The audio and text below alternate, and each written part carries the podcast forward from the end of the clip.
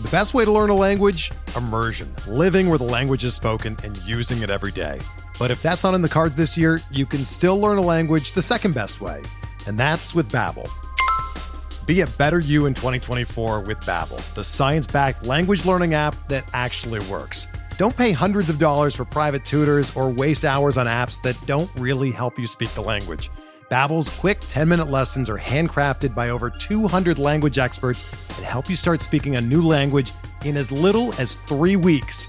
Babbel's designed by real people for real conversations, and their tips and tools are approachable, accessible, rooted in real-life situations and delivered with conversation-based teaching so you're ready to practice what you've learned in the real world.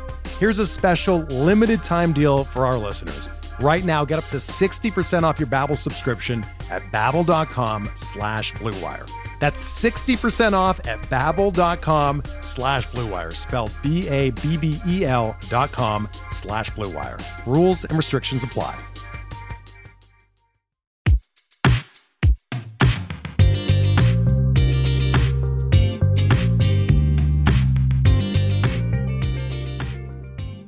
Welcome to Dugout Study Hall, a remedial course in baseball stats and a proud member of the Pitcher List Podcast Network. I am not your expert layman Matt Goodwin. He is off this week. But instead, I'm the person he loves to pick on fake baseball economist Alexander Chase. In his stead, I have Pitcher List contributor Nate Schwartz for a conversation about how the first third of the season has changed our mind so far. Nate, how are you? I'm doing really well. How are you, Alexander? It's uh, it's going pretty well here. Uh, so I'm sure, as a, like an expert, longtime listener, and all that stuff, you know that we love to talk about the weather here as we get started. I'm going to try not to do that um, for once in my life. Uh, it's good to have you on, though. Uh, so this is it's funny. So like, Matt and I like obviously don't live in the same city, uh, and we do. So how has like DC been treating you this spring? It's really funny. I uh, I just started a new job a couple weeks ago out of college, and as someone who is very much a winter person and likes the cool weather, I've decided that Washington D.C. is the place that I want to be. and somehow I'm going to tolerate 95 degree weather consistently, and uh, I'm already man. not a fan. yeah, it, has been a weird thing for me to realize. Like, I want to live in this exact part of the country. It's like exactly as hot as I can regularly tolerate, having been like a 105 max out person, like in Texas as a kid but it's also about as cold as I regularly want it to be. It's definitely like the mama bear of the United States in that regard. Uh, also, no wildfires, so you know, no West Coast options because I'm trying to avoid my house catching fire in the future. So that's usually a good thing, yeah. Yeah. So any uh, California-based folks, Colorado-based folks, I really hope y'all are staying safe. It's like not something I really want to kid about, but it is unfortunately kind of where we have to be. Um, hope we can kind of like get spared all of that this summer in terms of baseball stuff. Um, but yeah, how how is the post college stuff treating you? Also, I, am It's interesting that we we are probably both on the young side as people who like care about fantasy baseball go. Uh, so that's not a question I would get to ask someone very often. But how have things been going for you? It's good. It's uh, it's really exciting to finally wrap stuff up. I figured out what I was doing next, and also having having all the pitcher list content and articles that I'm writing in the background and going along. It just it felt like a nice natural step forward, and uh, I'm doing really well. And it's uh, it's very exciting stuff. Here, so I, I figure uh, a good place before I bug you about the few odds and ends that uh, I know I have to bug you about. Why don't you like tell us what you're all about, like pitcher list wise, and like what you've been doing uh, since you joined the crew. So I joined uh, Pitcher List in December, writing for the Going Deep team. I'm mostly pitcher focused, but I was actually looking back on some of my previous articles, and I've written, I think, about more hitters specifically for some reason. I don't know how that happened, yeah, but I, am a very much a uh, a pitcher focused guy, and I've been able to do some fantasy content, some going deep content. I've written for the newsletter and uh, active in the Discord. Join it; it's a great place to be. Um, but yeah, it's been great to actually meet all of the the contributors at the site, you included. It's been a it's been a good couple of months. Yeah, it's it's been fun having you around. Uh, I I did for those of you guys who don't know manage to uh, talk Nate and a handful of other people into uh, starting up a dynasty league that we've like I've like made some odd notes about trades and my team being bad, and he is one of the people who's ahead of me in the standings, uh, which is fun. Uh, it's a weird league. it's really it's all over the place. League. Yeah, it's it's it's funny how that sort of stuff is the thing that like keeps my attention, just because like the chaos factor of it all. Um, but yeah, like from like an actual like paying attention to baseball and writing about it, I also know what you mean in terms of like the you think you're focused on something and then you just end up doing random other stuff. I wrote about relievers for a year um like every week it was not something i was really jazzed about at first and then i was like this is kind of chaotic and fun. And that's kind of just been the tagline that's like organized a lot of the work that i've picked up in the past so um yeah i, I recently read your piece on Yordan Alvarez which i thought made some uh interesting kind of points about just like how luck works. There is like a, a particular way that you group some data and that's like exactly as nerdy as it sounds that i thought was really funny that I'll bring up again later. Uh, and then you had a piece on Zac Gallen, which has aged pretty well because he's been pretty good. So yeah, among those or anything else, what is it you kind of been like most excited about writing or putting out there this year so far? I think some honestly, I've really just as I started writing and getting into the space, putting out my just kind of brief, like I do it in 20 minutes, uh, break breaking down a start on Twitter. Mm. Um, it's kind of just a raw. What do I think of a guy? What are they doing well? And basically going through my everyday process of looking at a savant page and seeing like what do I like, what what steps out to me. It's very nice to you know put it in a a published article and get it out, and it, it is a good piece of work with nice data visualizations and stuff like that. But I just I spend a lot of my mornings or afternoons cruising through uh, Savant pages and Fangraphs pages and leaderboards and you know what sticks out to me and being able to put that out and like what actually gets my mind going. Uh, maybe it only fascinates me, but uh, I'd like to believe that there are other there are other people who care uh, for who's doing well in the fantasy baseball world. I, I, hate to inform you that you're on the right podcast then, because uh, if there were like, I don't know, an article for every 10 times I spent like 45 minutes just looking into like some dude and why he has been awful or not. Um, I'd have like a lot more articles written than I currently do. I have a bad habit of that. Um, so yeah, this is uh, this is unfortunately kind of like the place that any of my odds and ends of like, hey, I I checked out a dude and I want to talk about him end up rather than like written, which is just a weird thing. Um, so I, I get exactly what you mean about all that. Uh, I also know, uh, for better and for worse, that you're a Cardinals fan, and because you're definitely for better, because you're younger than me. Um, I, and I lived in Texas at the time. I, there's like an interesting like seminal but not seminal moment overlap here. You were saying before we got on that like the the Brad Lidge Albert Pujols home run that has haunted the nightmares of a lot of my friends from Houston who will bring it up unprompted to me all of the time was like not something that like really registers on like the fandom Richter scale for you in the same way. It definitely does. Uh, there's a running joke between uh, my dad and I after I gave up a home run when I was 11 years old that the ball was sent into the same orbit that Albert Pujols hit that homer against Brad Lidge, oh, and oh, I. Uh, every now and then, like driving at night, it'd be like, "Oh, hey, look, it's those two baseballs that have not come down yet." um, but yeah, no, that was uh, probably to uh, the unfortunate realization of how young I am to people listening to this uh, before my time of actually remembering baseball. But I do have just fond memories of literally every time I'd turn on the TV, uh, he would have homered, and it's just like I don't think enough people uh, today recognize how absurd he was. Yeah. in the 2010 or the 2000s. Yeah, I mean, like there was there was a moment in the early 2010s. I have to like look back and actually recall it. Like Albert Pujols was a good baseball player for the Los Angeles Angels. I don't know if he was a good baseball player for the Los Angeles Angels. They probably renamed something else.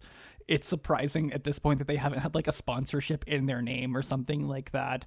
But that's it's a whole other thing. Uh, but like yeah, like I was like looking at like his page because you know he's old and it's fun for me to talk about people being old.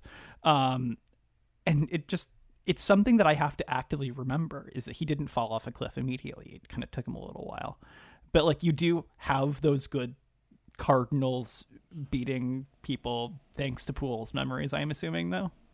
Oh yes, uh, definitely. Uh, there, are more than enough memories. I guess I'm lucky as, as a fan in that sense uh, that I have as many memories of that, uh, and it's you know, uh, childhood dream or not necessarily childhood dream that he came back because there was definitely some resentment after he left in uh, 2010 or after 2011. Yeah. Uh, but I've come around, and it's really great to see him with Yadi and Waino on their uh, retirement tour. No, my my brain worms aren't like fully activated right now, and I'm not googling yet. Did they win the World Series the year he left? Like like before Yeah. he left? That was before, right? Yeah, they won in 2011 with Pujols playing first and La Russa uh, managing. then La Russa, quote unquote, retired, and Pujols left to go to the Angels, and the rest is history. Yeah, yeah. So I was um I was living in Dallas at the time, and so you know that the whole thing where they almost didn't win that was very devastating to a lot of kids who became Rangers fans that same year. I can promise you. Uh, there's just not that same culture, even though like baseball is big in Texas. I assure you, there are a lot of Rangers fans out there. Um, who have not yet discovered they are Rangers fans because the team hasn't won enough games. And it's it's very funny to kind of like contrast it against a lot of people who I know have these deep, deep resentments that they've been harboring since they were just, you know, like three feet tall. And, you know, I'm proud of them. I, I guess I'm proud of you. Um, then for that. um, so I didn't exclusively bring you on here to just talk about, you know, being vaguely young but not always feeling that way and um, our particular just very strange league uh, there is like other people out there as well who may be listening to this and um, may be interested in the water world of baseball i brought you on because i thought this is kind of like a good time of year to kind of check in on like the I don't just do one thing. I don't just have one thing to plug. There's a lot of chaos, and we have to actually start to make sense of it all. Of it all this baseball. You know, we're about a third of the way into the season. It's starting to become that time where you actually look at the standings. People may actually make some notes that the Yankees are off to the best start and since so and so, and people might care. So, as we kind of like get the ball rolling here, uh, I want to take a couple or look at a couple of our big numbers of the week. So I'm gonna like put you very much on the spot and try to make you guess a couple things. Uh, I'm happy to give some hints and guidance along the way. Uh, the, the thing I want to, I'll focus on first is how a couple different projection systems, uh, those from Fangraphs and those from 538, uh, disagree most on who's going to win uh, so and so games for the rest of the year. So the the first question I'm posing to you exa- exactly this: Which three teams' rest of season win totals do Fangraphs and 538 disagree on most? Who do you want to take a stab at first? My my first guess is going to be the Twins. tell me why before I tell you that it's wrong. It is wrong, but it's not them. What what, what makes you think the Twins? Personally, I don't think they're overperforming, but I don't think a lot of people had them in this position um, come June 8th. And I could see the projection systems kind of differing on where they stand right now and where they're going to go the rest of the season. That is like exactly the sort of uh like line of thinking I had when I started pulling this all together. And if I remember correctly, they have essentially like the same uh win totals projected for both, which is an interesting kind of thing that I plan to talk about more in a second. But I'm gonna let you uh, take another shot. I'm gonna give you like five guesses in total if that sounds good. Uh, who's your who's your second you want to try out? Um, let's see. I'm going to guess maybe the Dodgers? You have got kind of- actually number one on the list with the Dodgers. Uh, yeah. Um, and the reason there is really simple.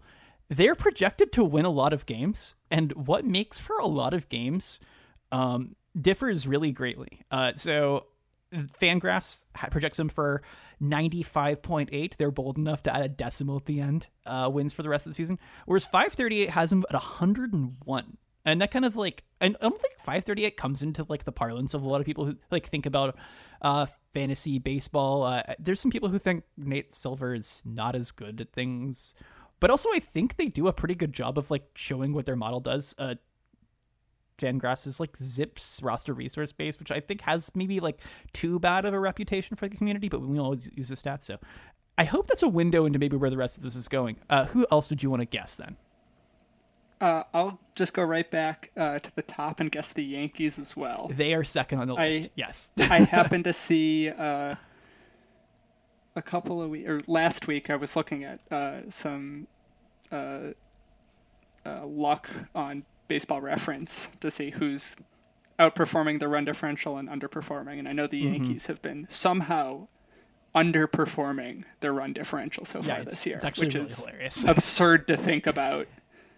Um, yeah, so that's th- it, just to give you guys at home who aren't looking at me highlighting the part of a rundown that Nate can't see here.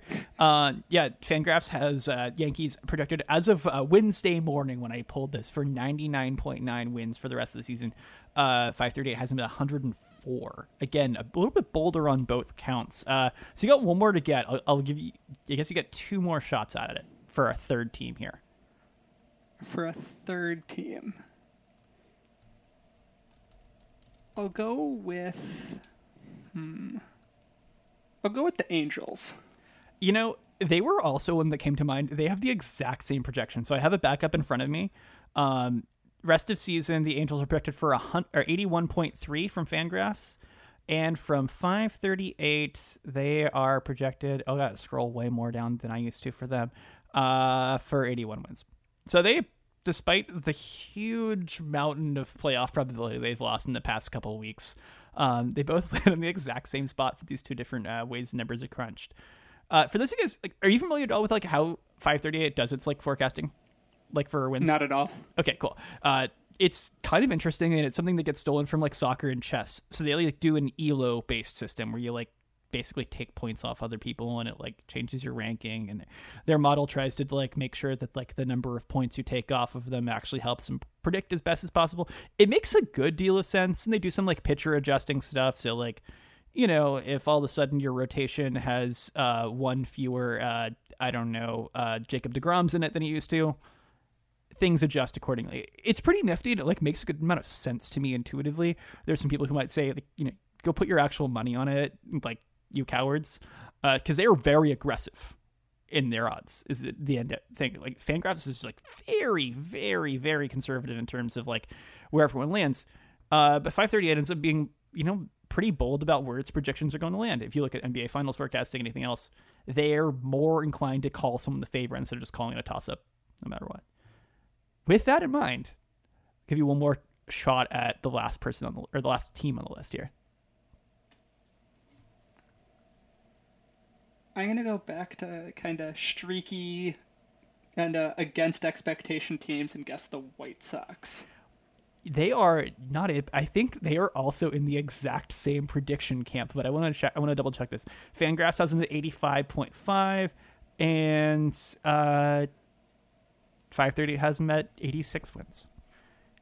Interestingly, So here, both- yeah, so both having them figuring it out as the season goes on. Yeah, yeah. Actually, that's that's kind of like the interesting thing that I kept finding here is like very different approaches. One is like a player hitter slash pitcher like forecasting based war, et cetera, et cetera, very granular, and the other one kind of goes on the team level.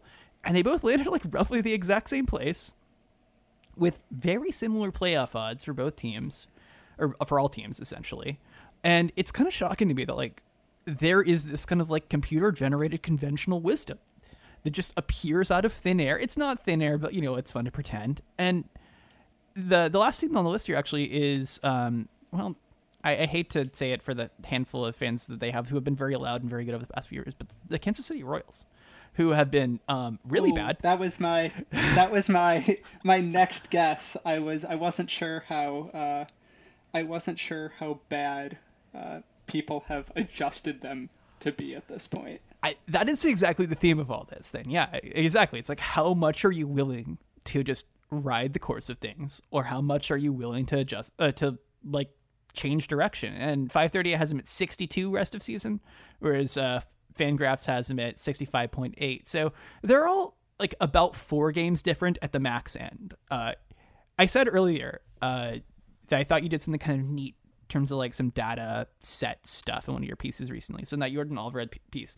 you noted that there was like 37 people who since I don't remember what year, it's like about the past decade or so, who have a thousand plate appearances in a 130 WRC plus. And you use that Yeah, like it was what year was that? it. Yeah, it was uh, since 2010. Uh, I forgot the plate appearance threshold, um, but it was 130 WRC plus or better, Yeah, yeah, it- and it yielded 27. And this was for uh, batting average on balls in play, yeah. and it yielded 37 players, which I thought, for the sake of the article I was writing and looking at, you know, extended sample sizes of batting average on balls in play, that was a sufficient amount.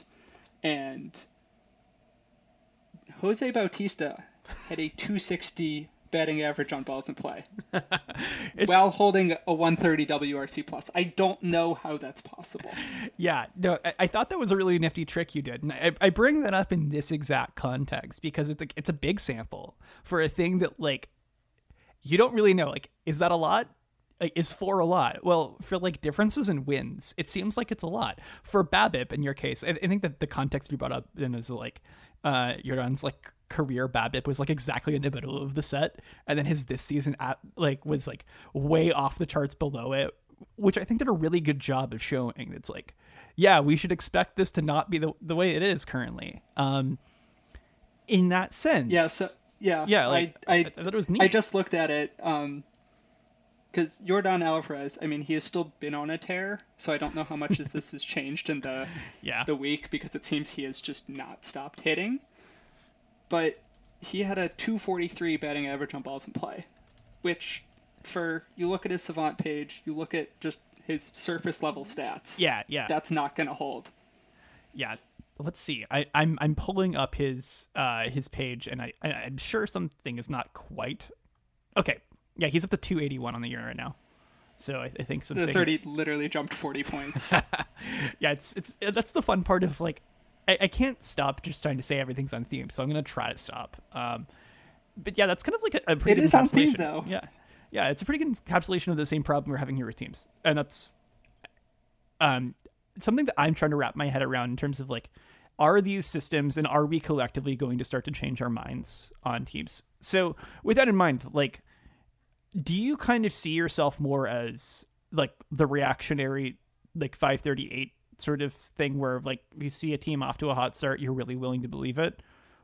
Or do you tend to kind of place yourself more in that fan graphs bucket of riding it out assuming things will come back to normal and that the white sox will uh, beat the twins to the al central pennant or whatever Well, I don't think the White Sox are going to catch the Twins because I think people were just under projecting the Twins to begin with. that's fair I'm I'm more of someone to kind of ride out what I originally believe in. all right I'm So- not one to I'll see the I'll see the data at first and like what makes sense there and until it takes, you know, the as we were talking about before the sufficient sample size enough amount of data where it's like okay, yeah, like things might not actually change. I feel like Uh, the the missing ingredient to that conversation then is maybe just like a sufficiently spicy like baseline level of expectations that you're willing to stick to, or something like that. Yeah, and I think it, a lot of it comes with, especially when it ta- talking about team projections. Like everyone has a polarizing opinion about a specific team, Right, right. and it's harder to do that about a specific player. Like I have no, you know, emotional reason for why I believe Yandy Diaz's OBP is going to stick for the rest of the year. like I just See, that's what makes you I different than me. I I have some weird emotional connections to like players I've staked out takes on, and like I have to really turn it off. It's it's it's I- rough. I do as well, but I it's not nearly as overwhelming as the 30 MLB teams. okay, that's fair. I had a second part of this. And I'm gonna run through it a little bit quicker. The the part two here is the like like the flip side of like the wins instead the playoff odds uh differences. So which three teams playoff odds do you think these systems uh, disagreed on most? We've done all the preamble about why they disagree. Who do you think uh and I'll give you some some credit sorry some context here, not credit. Um eight and a half percent is like the difference here uh, between these different like will they make the playoff odds? Oh and just a reminder for you those of you guys who forgot uh, there are going to be 12 playoff teams this year right? Uh, we got three wild Yeah, card slots 12. it's this does change some things slightly. So you're like how does anyone that on this is on this list have a shot or not have a shot? That that is part of this. So who do you want to guess uh, they're disagreeing most on for uh, playoff races? I will first guess the Red Sox. Uh, they, I think that's not a bad guess, but I don't think they they quite made it. They were just a little bit below the cutoff. So uh, 51% for 538 versus uh, that is oh 53%. Nope, they're they're very much in line with each other. Their their percentages just changed this year, so I saw that line graph and that's in my head. Uh, give you another shot here. Let's just get three in total here. See if you can get any of them. Uh, I'll go with the Braves. Um, I bel believe they are second on. They are no, they did not make it. Uh, they were they're right in that bunch. They're really close. Uh, I need to like remember to look at my notes whenever I put these down. Yeah, so seventy four percent from Fangraphs and uh, from five thirty eight, they are. Let's see if I can find their logo on my list. Uh, sixty six percent. So yeah, they're like they're close, but not. But they didn't. They just like barely fell under. So I, I think they're like probably like fourth, fifth or sixth year. I like didn't pull this in a list manually where I have it like one through thirty. I'm like having to go back and do it again because it's weird. Yeah, no, I see how you, how you have it wonderfully crafted, hidden in white text on a Google Google sheet. it's it's definitely a high, produ- high production value. I love to make uh, a podcast a visual medium, you know. Yes. Um, One last shot here.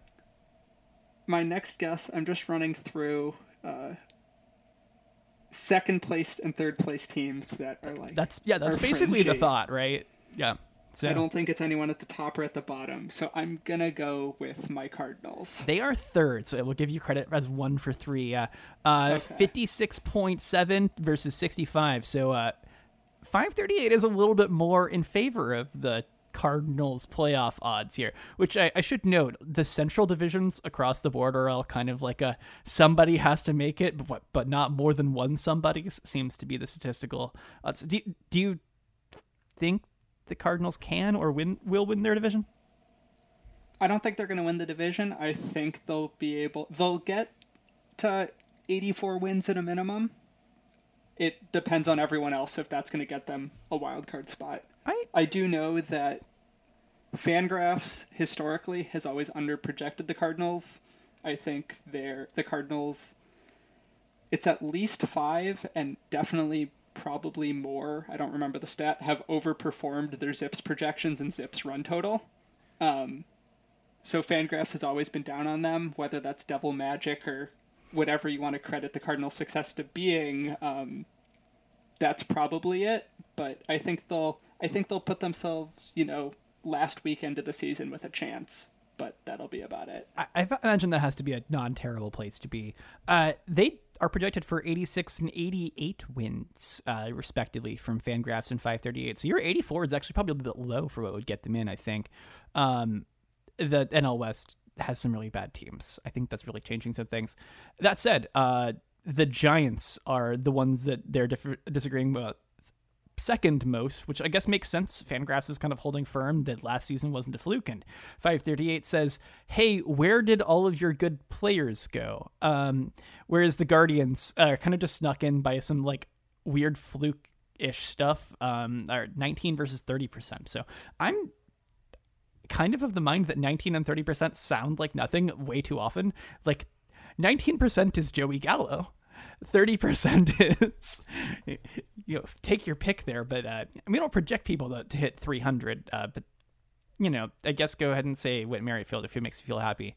But like in my mind it's like yeah i think they're way they're not going to make it. And I, it's interesting kind of how that goes. So um, yeah i wonder i wonder actually if that's a uh, uh, byproduct of as you said earlier the fan the Fangraphs you know sticking to what they did earlier mm-hmm. and 538 adjusting for the Angels who seemingly locked up a wild card spot a month and a half into the season.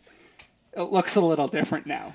Yeah, yeah, that's that's probably a pretty good take on all of this. So, um, I thought this was a fun kind of way to like start to put our eye on these sorts of things. Um, going into the season, like, who was your like spicy take about who would or wouldn't make the playoffs? Is there like one team that kind of came to mind that you're like ready to stake out a position on, you know, two months ago?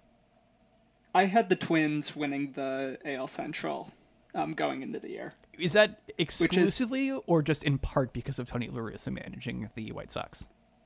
it's partly that, which is bad because I lightly root for the White Sox as my uh, second favorite team because I'm from Chicago. And root against the Cubs. But, and, you know, obviously root against the Cubs. It, it h- helps. Um, but I don't know. I just, they had a lot of high variability guys, and I haven't been the biggest fan of their pitching staff. And I just, yeah, I'm not the biggest fan of Tony La Russa. I'm not sure how he ended up back managing, especially that White Sox team, but also the the Twins are fun. I really like I Mm-hmm. really like Joe Ryan.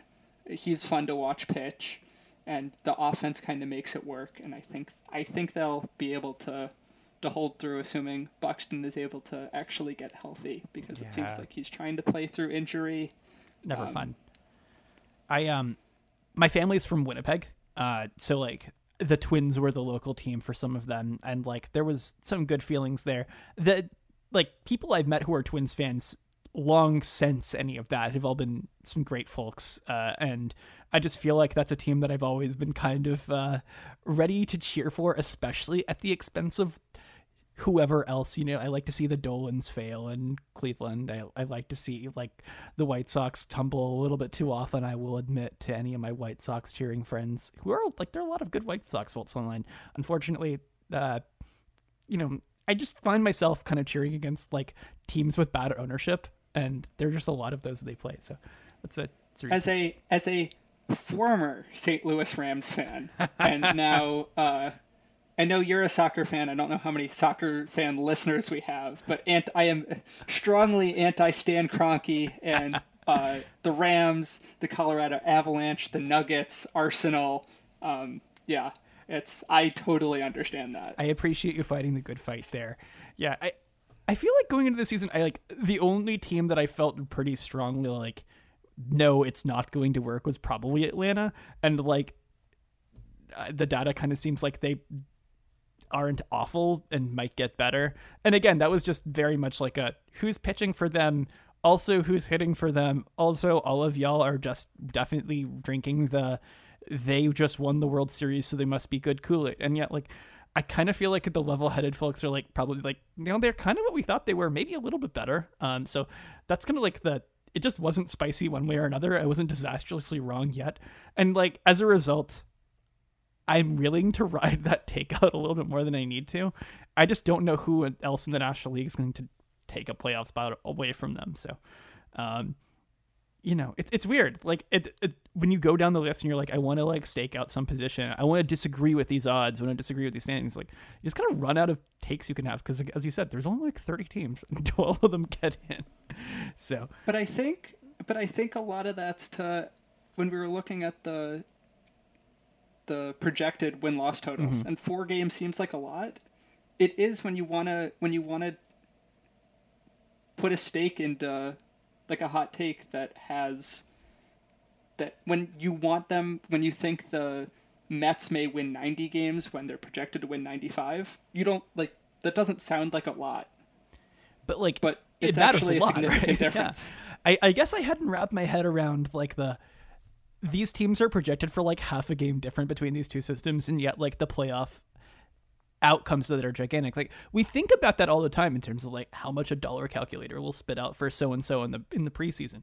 We think about that like greatly when it terms to like should I draft this guy in the second or the first or the fifth and all that sort of stuff. So it's it's interesting to kind of turn that table and just turn my head on in that sort of way we will get to some dudes finally. Um, our favorite pastime uh, here and everywhere in the baseball podcasting community. Uh, but before that, we're going to take a very quick break. Hey, Alex Fast here, and thanks for listening to this podcast on the Pitcher List Podcast Network. If you're a fan, consider supporting all of us by getting a PL Plus subscription, where you're going to get an ad free website and get access to our Discord, where you can talk to all of our podcast hosts and staff. Plus, you can hang out with our incredible Pitcher List community. It's basically a baseball sanctuary year round for as low as $8 a month. You can sign up at pitcherlist.com backslash plus, and you're going to get your first month free with promo code podcast. Also, don't forget to check out everything else we do as well from YouTube videos, live streams, newsletters, off season articles, TikToks, breakdowns, over 15 baseball podcasts on our network. We can't stop talking about baseball even during the off season. So sign up for PL Plus today at pitcherlist.com backslash plus and use promo code podcast to get your first month free. All right. Thanks for listening. Let's get back to the show.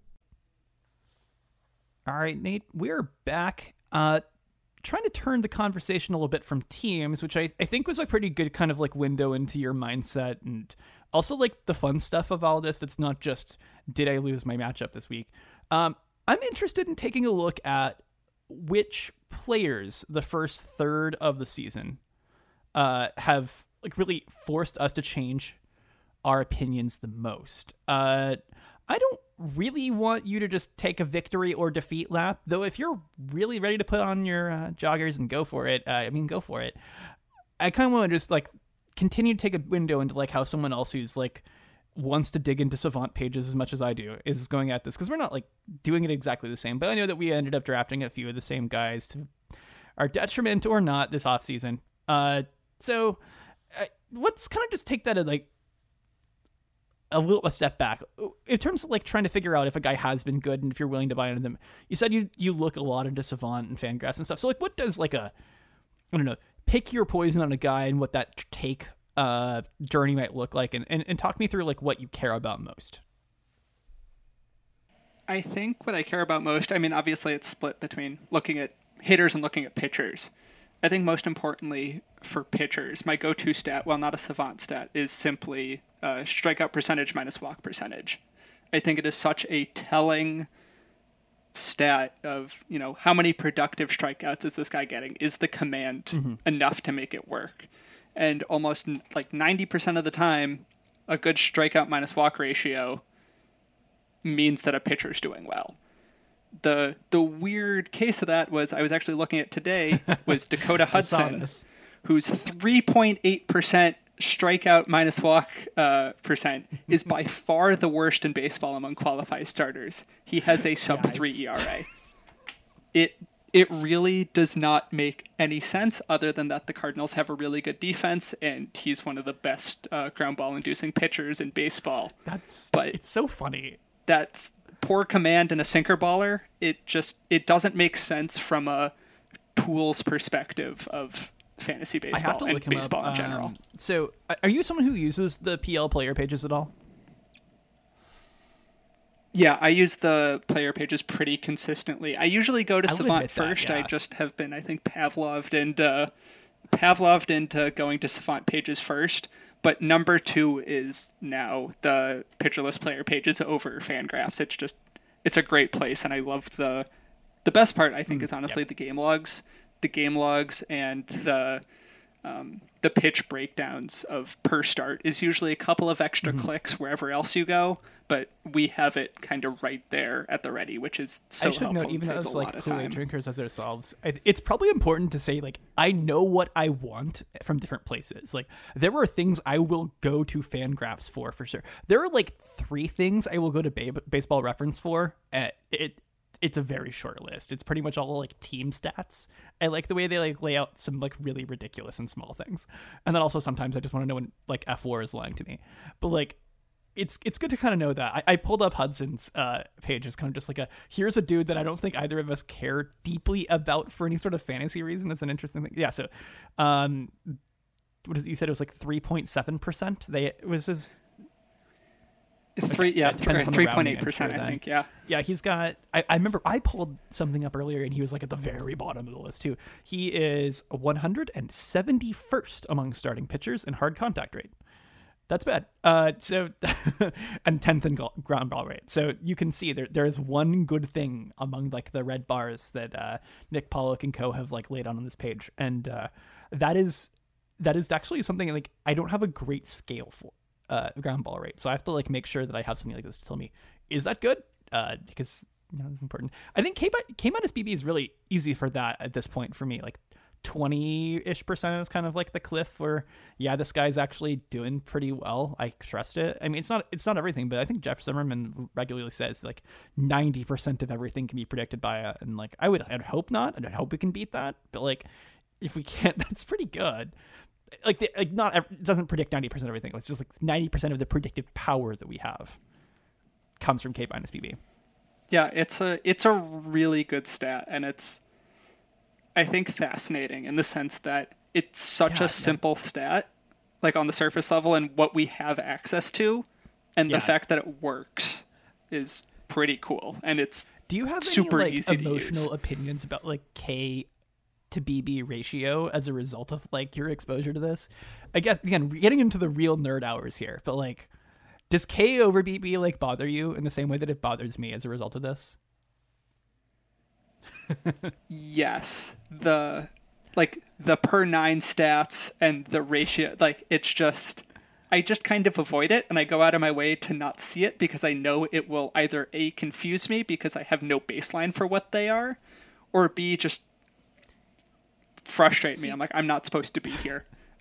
I'm here I for other numbers. Really a product of like what we've consumed and like the fake Billy Beane reactionary, like we're so smart people like us, uh, you know, like can't digest everything in the same way uh, as as people who've grown up on it. And it's interesting to talk to people. They're like, yeah, I just know what a good K per nine is, and I feel comfortable with it. And like K per nine is just how many of your outs were strikeouts, which doesn't even like make you better necessarily. It does kind of, but like.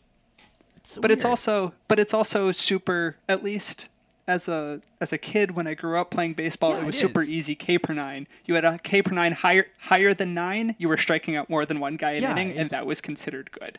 it's nice. And I think the at least for me, I've yeah, it's nice. I've gotten into the the fantasy baseball space super quickly and getting adjusted to one the the stats that everyone uses, but also figuring out why they use them. I think is Yeah. one of the most important things. I really enjoy all of the the articles that are like we're thinking about stat XYZ wrong and like actual the actual research behind why things matter and why things are actually used is really interesting and actually furthers the the fantasy Now, baseball uh, this is discourse. definitely a, uh, a question for the Keith Olbermans and the other folks out there. Did you actively think about your launch angle as you swung as a kid? Were you trying to xwOBA as much as you could? Of course, obviously, I was, you know, I was out there with a protractor, uh, swinging the t-ball. Uh, And all seriously, you how much baseball no. did you actually play? I'm kind of curious. I played a decent amount. I played all the way up uh, through high school. Uh, tried to play in college. That didn't work. Um, then in a rec league game, uh, this this is a very fun story, and I almost hate that I'm telling this on air of a podcast. But in the summer of 2020, in a rec league game, I threw somewhere north of 150 pitches. Um, struck out 16 in a seven inning game. So we'll take that. But my elbow has not been the same ever since. And uh, I'm hopefully dealing with that eventually. But it's uh, that's where the baseball uh, the baseball adventure starts and uh, ends. I, I'm almost speechless at that. That's that's incredible. I, I wish I'd asked that at the top, uh, but I think that kind of like explains a little bit of like the, um, I, when I read your stuff, there's definitely like a I'm going to throw some video because you want some video. I never pull images of like make people swings and stuff like that because like I don't know what I'm looking for. I quit playing baseball uh, about sixth grade. I started playing baseball in about fourth grade, and I wore rec specs. You can uh, probably imagine how many hits I got. Um, I also wore rec specs, so uh, it's it's part of the experience. I think it added to the the weird lefty pitcherness that I had. I bet. Um, so it all kind of like Joe Kelly esque, if you will, with rec specs, but also a small child. Oh, so um, okay, I think that, that gives me a pretty good window into like what you're looking for. I pulled I pulled up your Yordan Alvarez piece like earlier today uh, to like just see it again. And there's a GIF in there where like it like the first second or so is just like someone eating a hot dog like, before it like goes back to the game, and it is so funny to me. Um, that's just my poor my poor GIF no, it editing was it was definitely like better as a result of it.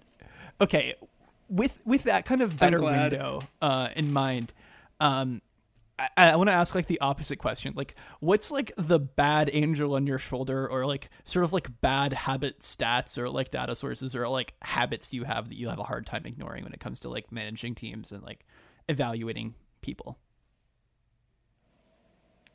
I think I have a really bad track record of going uh, going based on age right now. I think we've seen a massive shift in prospects and their development. I don't know if it was because of the pandemic and the missed minor league season or just the product of we've now gotten out of the Juan Soto, Fernando Tatis Jr., uh, Ronald Acuna, who just were stars mm-hmm. the second they started hitting the ball. But like that's not how it goes for yeah. all the top prospects. Like you look at the one of my favorite things to do is if you go into MLB Pipeline, oh, yeah, you can yeah. go back. Uh, I don't know how far, but you can see some of the top ten, top fifteen prospects, and there are some names that are like, wow, he turned out to be like a, you know, everyday player for someone. Just not great, not phenomenal, but a still a serviceable player. And I think that we're really expecting the world and with that, I've often found myself drafting guys too hard. I'm still a believer in uh, Jarred Kelenic. Um, I didn't bring that piece as well as uh, maybe this is uh, uh, in the league that we're both in. I'm a believer in Gavin Lux and Jo Adell. Um, but its prospect development is different for everyone, and I don't think the industry as a whole has recognized that. It's either you're taking the world by storm to start, or you're a complete uh, bust. I have no up the 2011 rankings, which are the uh, the earliest they go back, which is Mike Trout number one. I should note. So they basically have all of baseball history that matters up here. Uh, the top five prospects on this list are Mike Trout, Jeremy Hellickson, Bryce Harper, Domonic Brown, and Dustin Ackley. Uh, some other big names towards the top 25 or so is Aroldis Chapman, Mike Moustakas, Eric Hosmer, um, we have Mike Montgomery, Wil Myers, Freddie Freeman, Jameson Taillon, Zach Britton, Martin Perez, Manny Machado, and Chris Sale are all in the top 25. So those are some good names. Yeah. So yeah, it's a it's a good mix of of some good names, but also some guys who either a just completely flamed out or became yeah, regulars for here, a few years. Uh, Matt Moore, Brandon Belt, who's good. Like I'm just like wow, they, they did a pretty good job. And you see like Tyler Matzek, and you're like, oh yeah, he had an okay career. Like Aaron Hicks as a top, it just like blows my mind to think that Aaron Hicks was like a like a top prospect, but like wasn't everyone kind of and in their own way? I you know like how many people like most of people were highly rated like. you have to be like yes baseball baseball's a massive massive sport with however many leagues but you still need to be the the best yeah. of the best to actually get the call, which I don't think people that's a, that's a, that's a good window actually. Uh, I keep saying that. That's like a weird wait. That's a that's a good thing to look back into. Using that metaphor differently. Uh, on you know like what sort of nonsense what we were doing a decade ago. I'm sure the scouting's gotten better though also, so we probably have a better idea of who should be good. And yet like you look at that list and like most of those guys were actually pretty much fine. so I think that's a good sort of nerve calming, but also I do not know how many years it took Brandon Belt to be a really good player, and it may have been um, way more than he wished at times. Uh, I also, yeah, and I also think it's an accessibility thing. Like there are so many more mm-hmm. minor league games that are broadcast, and we have access to those stats. We're like, I don't think I just read a great piece on the Athletic talking about Mike Trout uh, playing for, I forgot which minor league team, but it was one of one oh, of his Iowa, stops right? before he became the.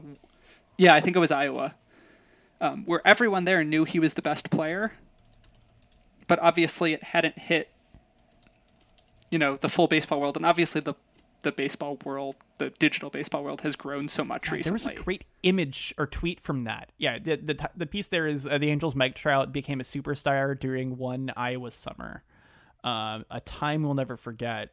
There is a, a bit in there is like he, like how did he get all that extra power? He's like beating, eating steaks and drinking Pepsi, and like yeah, that's clearly the secret to this all.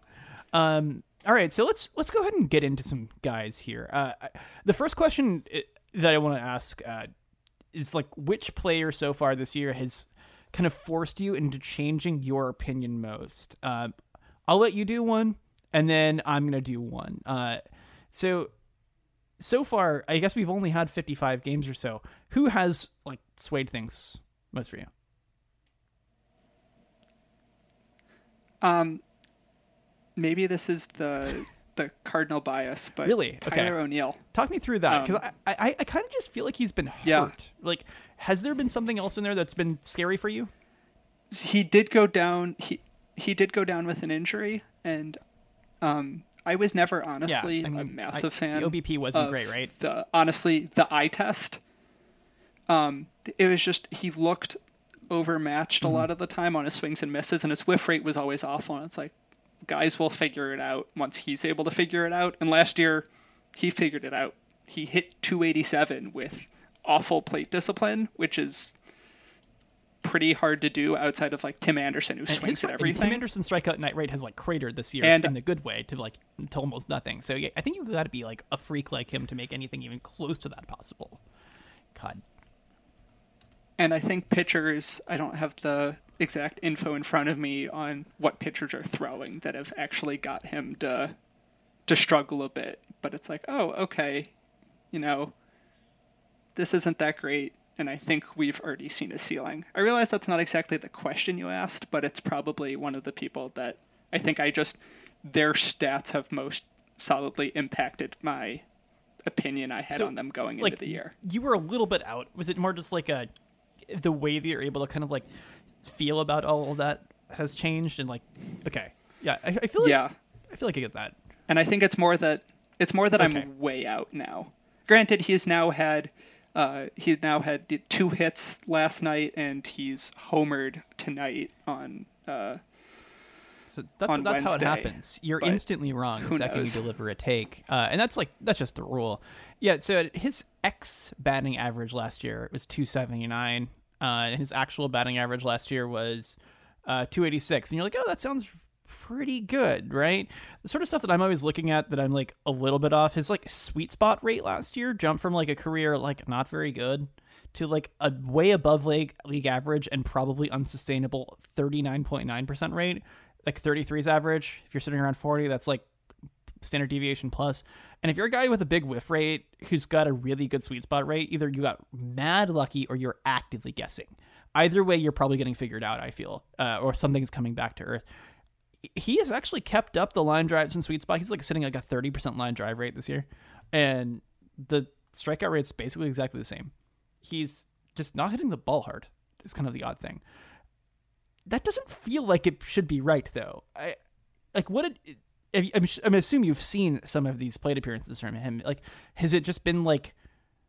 I, I can't square up mentally how he's squaring it up, but not also not hitting it hard when he swings like I think he does. Do you have any thoughts about how that could even all be possible? it's a lot of it's a lot of not accidental contact contact, but he's putting the ball in play on swings he's not hmm. trying to, or they Okay. should be swings and misses, where it turns out it turns out to be something that's a little hmm. squibber, okay. or you know, I mean, we've all seen his massive forearms, but he just gets the barrel on the ball and dinks it as a fly ball out to right field when it could be a lot better. And it just it seemed like he wasn't comfortable at the plate and I don't know if he had an injury that it finally took them a little bit to do something about before he went onto the IL. But uh, may- maybe he's figured it out, and uh, I'm about to eat my words. Which, as a Cardinal fan, yeah, hopefully, I'm like looking at some of his rolling charts, and it's like it's trending down still. Yeah, that's an interesting sort of thing where it's like if I'm looking at what I would expect to be believable, like the the strikeout and walk stuff is the same as last year. Does that scare you more or less? Well, it was really bad last year. And he did a lot of things that aren't supposed to be sustainable. And then it's like the things that are supposed to have kept up haven't kept up and the stuff that was supposed to break didn't break. It's that is such a confusing profile. So I was actually going to ask you in a moment. The next one I was going to get to is like which players are you most indecisive about? This would actually be exactly the sort of dude who would fit into that for me. I wouldn't be like full sell like get this guy away from my team and maybe away from my league sort of panic mode or anything like that. But like I would definitely not be able to piece all this together. It's also really funny to me that you brought him up because the guy I had is like I'm most willing to be like out on. I am like most ready to be like, yeah, this is it. I'm done. Was Joey Gallo, who uh, it's not the same, but it but but isn't it in its own kind of strange way? But it is. I was. I saw that on the rundown, and I was looking into the numbers, and it's like I don't. I don't know. It's the stats and the the underlying numbers seem like he's not.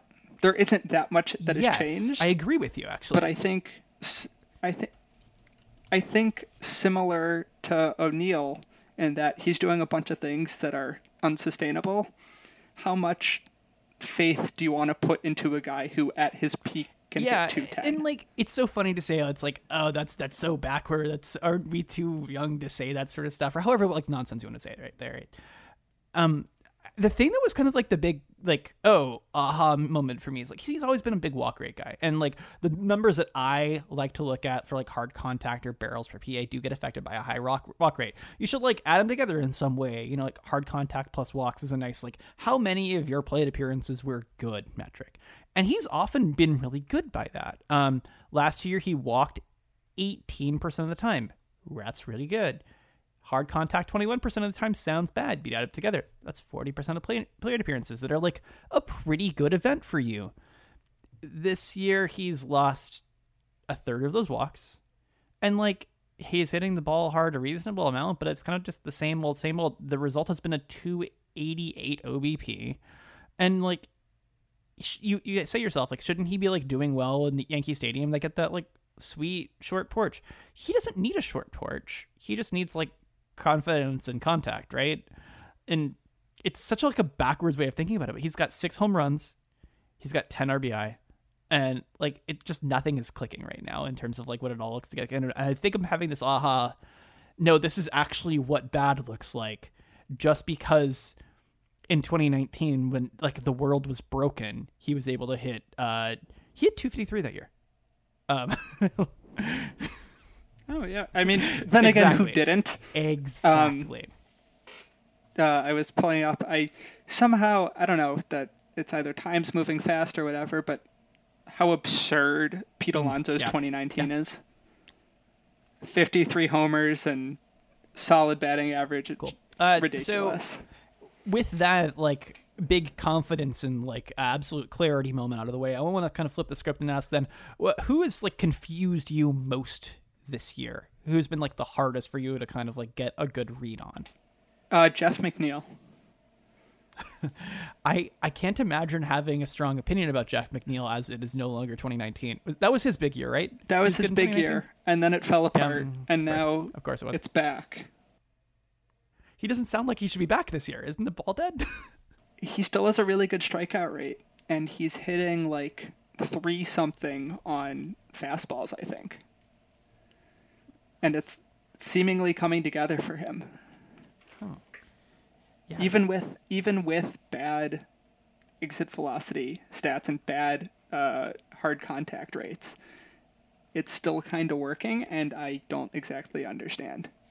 Yeah, the Mets as a whole have kind of succeeded without like crushing the ball. I've just been like really good at spray distribution or whatever you want to call it, just hitting it where they ain't or whatever. I guess that's why they pay two hundred and fifty million dollars to these guys is because they're really good at that skill or something. Um, but yeah, I like I have a spray chart up and it's like it's all over the place. Uh, he's got some really funny doubles right over the first baseman's head, and some funny doubles right over the third baseman's head, and a whole lot of singles and a lot of other random spots. And he has like not I, th- I think he had a home run in the first game like not the first game of the season but like in, in that first series against the nats. Yeah second game of the season uh, when i was there he had a home run. Um, and since then it's kind of just been a bunch of stuff everywhere. It doesn't feel like he should be good in this rug environment though right? Like i get exactly why that's odd. He has 27 rbi Yeah, he's a vi- very much a viable fantasy player, and I, I am uh, very confused by him. I feel like the wait what reaction is the best part of this. Is this a great kind of find in its own way? Also, his uh, his like background photo. You know, you know, get your headshot, and then there's like the background photo on Savant. Is just the, like the most pained and odd photo I've seen online for a baseball player in a hot minute. So that is that is a that is a really good grab. Yeah, he's sitting on uh roughly two barrels per PA.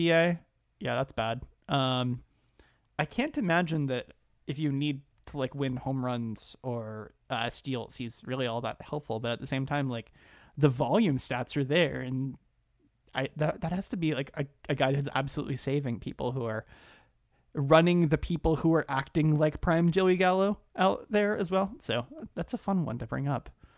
Um, I don't know. Do you roster him anywhere? I think I have him rostered in one league. But it was uh, I went out of my way to go pick him up because I noticed it and he was available there, and then didn't do it anywhere else. And I was like, oh, I don't really need the, the either the second base because I have I was able to get uh, Jazz Chisholm basically in all of my leagues, which has worked out very nicely. But I, I I've been fine without him for the most part. But he's still a weird fantasy relevant player. Yeah, Jazz was on my these bad line drive stats shouldn't hold up radar for me in this offseason. He like something like the same like uh launch angle standard deviation as uh Wander Franco and I was like, okay, so shouldn't he hit some line drives eventually? And like I was I don't know if that's an exact science. I need to look into that. Like I do. Um but I was like he should probably have a better batting average and maybe he gets better. And it has been just delightful to be like wrong in the should have been more firm about that take. So that's a good call out. Um, interestingly, a guy who's going in the same range as him has kind of been my most confused player so far this year, and that's uh, Carlos Correa. Uh, you know what? Carlos Correa is like in the top five in hard contact rate in baseball right now. He's been crushing the ball, and like I nothing has gone right for him. I did actually know that, but purely from an unlucky basis. and that for some reason I feel like we haven't heard much about him Yeah. from the Twins. Yeah, it's. I mean, you might think to yourself, it's like, okay, there haven't been that many home runs. Is he like hurt? Uh, no, if you go to pitcher list, he's 13th in hard contact rate. But I set my bar for like qualification whenever I do like my savant search for this because I have like a couple of them just bookmarked. Uh, so like if you cut it to like 150 PA or something like that, I'm sure he sneaks back into the top 10. But yeah, like strikeout and walk rate are like roughly like the slightly verse version of like where he'd been before, but like by a point or two. So like I'm gonna call that normal. He has the same batting average as he's ever had. He just hasn't hit home runs, and yet this is like his best hard contact, and his like the barrels are roughly there as much as they've ever been too. I imagine the move away from uh the the tiny juice box park he used to be playing in was like a a real reason to be out on him, but like this seems a bit extreme, right? So I just thought this is like a one of those. I was taken aback by like him popping up because I thought he'd been doing poorly, and so I looked a little bit closer. Um, and the thing that kind of stood out to me is that um, his fly ball rate has gone down a lot. He's on a twenty two percent, and up to a fifty two percent uh, ground ball rate. So he's not quite um, like Dakota Hudson, but as a batter. I love to think about that. By the way, uh, it's like I don't know. That one, I'm just trying to imagine who Dakota Hudson the hitter is. Um, and I'm not I'm not sure. I think Dakota Hudson as the hitter is the caricature of Vlad Guerrero Jr. as like in his rookie year when he was just like hitting everything to the ground, or maybe it's like super prime Yandy Diaz. Uh, either way, it's something like that. Probably. Yeah, no, I think I think uh, rookie Vlad Guerrero is a good one. Where just he's hitting everything that's you know bouncing or just not even where close to the strike zone, and it's working.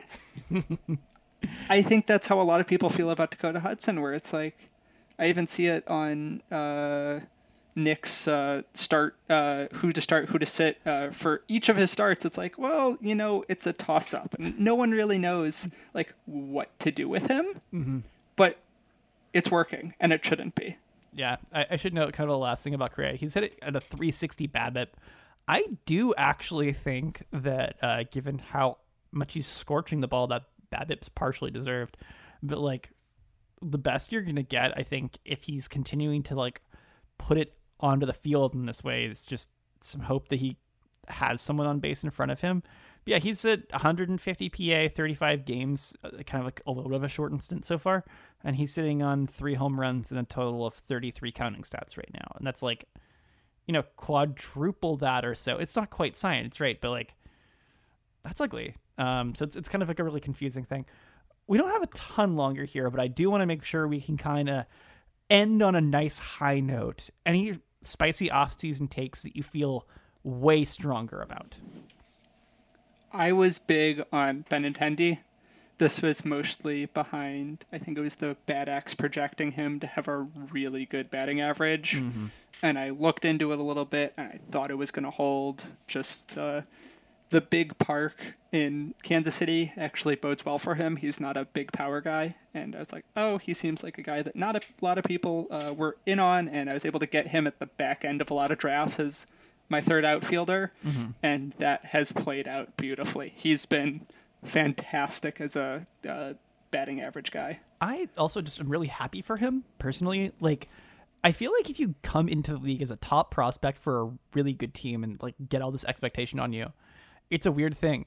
Also, he has that like beating the Astros on that diving catch play, uh, it's like already like in his back pocket. Like, I just want a guy like that to like have a fun couple of seasons and then get paid. And I'm really happy that he's like getting all of that, uh, in like the the weird bizarro don't go to the super team. In fact, go to what is apparently the worst team in baseball and ball out sort of uh, space. So yeah, he's he's a guy that like I wanted to have that guy on my roster somewhere. Um, and unfortunately, um, I, I only have like one share of him and instead got like a bunch of the other like projected for somewhere between 15 and 20 steals and home runs guys, which is like Robbie Grossman, which has just been gross. Um, so that's a good one to also be in on because I feel like the process is pretty good there.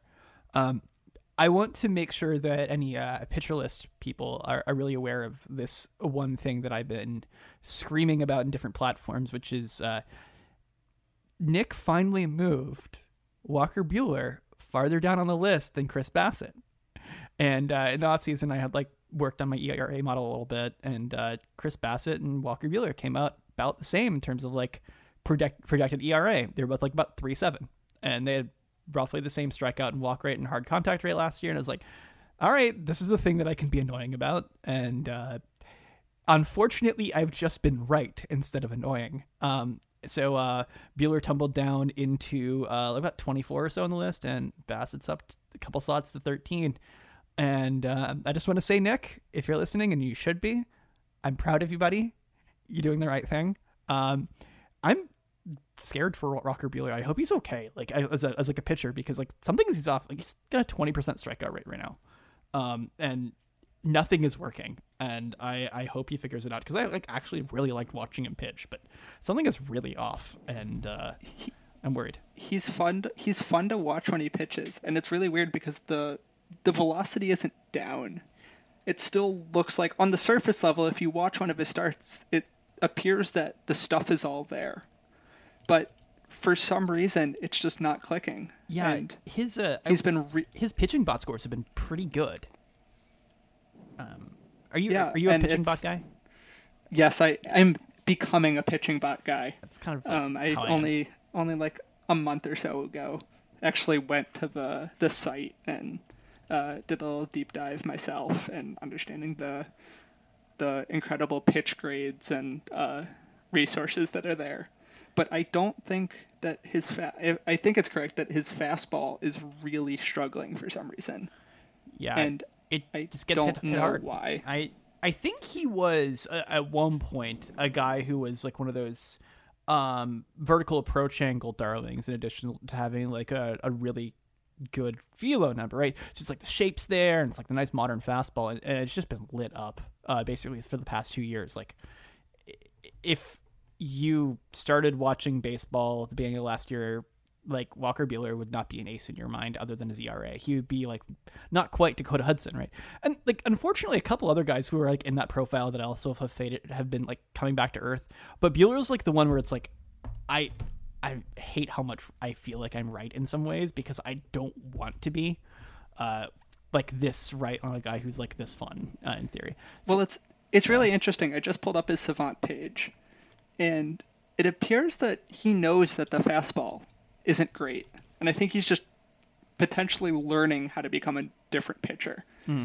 In 2020, he threw the fastball 53% of the time. In 2021, he threw it 44% of the time, and now this year he's throwing it 33% of the time. Mm-hmm. He has just tanked the usage of it entirely and he's basically replaced it by throwing all of his off speed more, but primarily he's jumped the cutter up. And Yeah, as much yeah, as baseball's becoming baseball's becoming a slider league, it's also becoming a cutter league.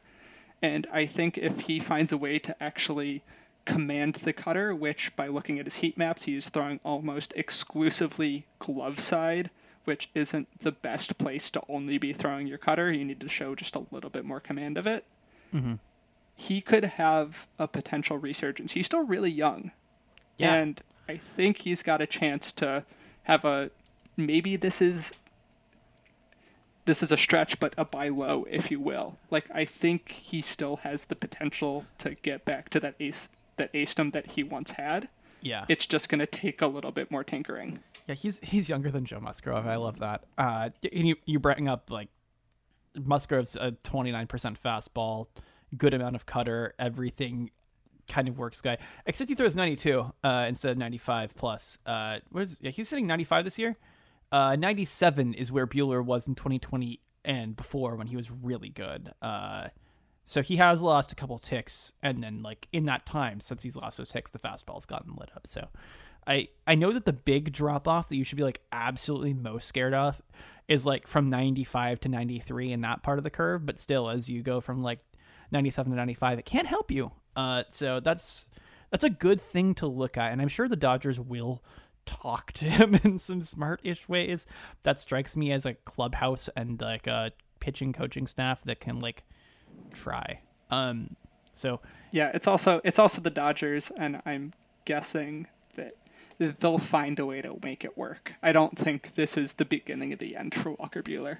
Yeah, yeah, for sure. Um, I don't know. He's he's someone that I I, I also like note that when you like look through his like his uh, batted ball stats. Like last year, he had like a twenty two percent line and drive rate, and I was like, that can't hold up. That's why he was so lucky. It's like it's come back to earth ish, and his ERA hasn't like fully come back to earth. Uh, no, I guess he's a three eight. I thought it was still like three three. He had a really bad start the other day, didn't he?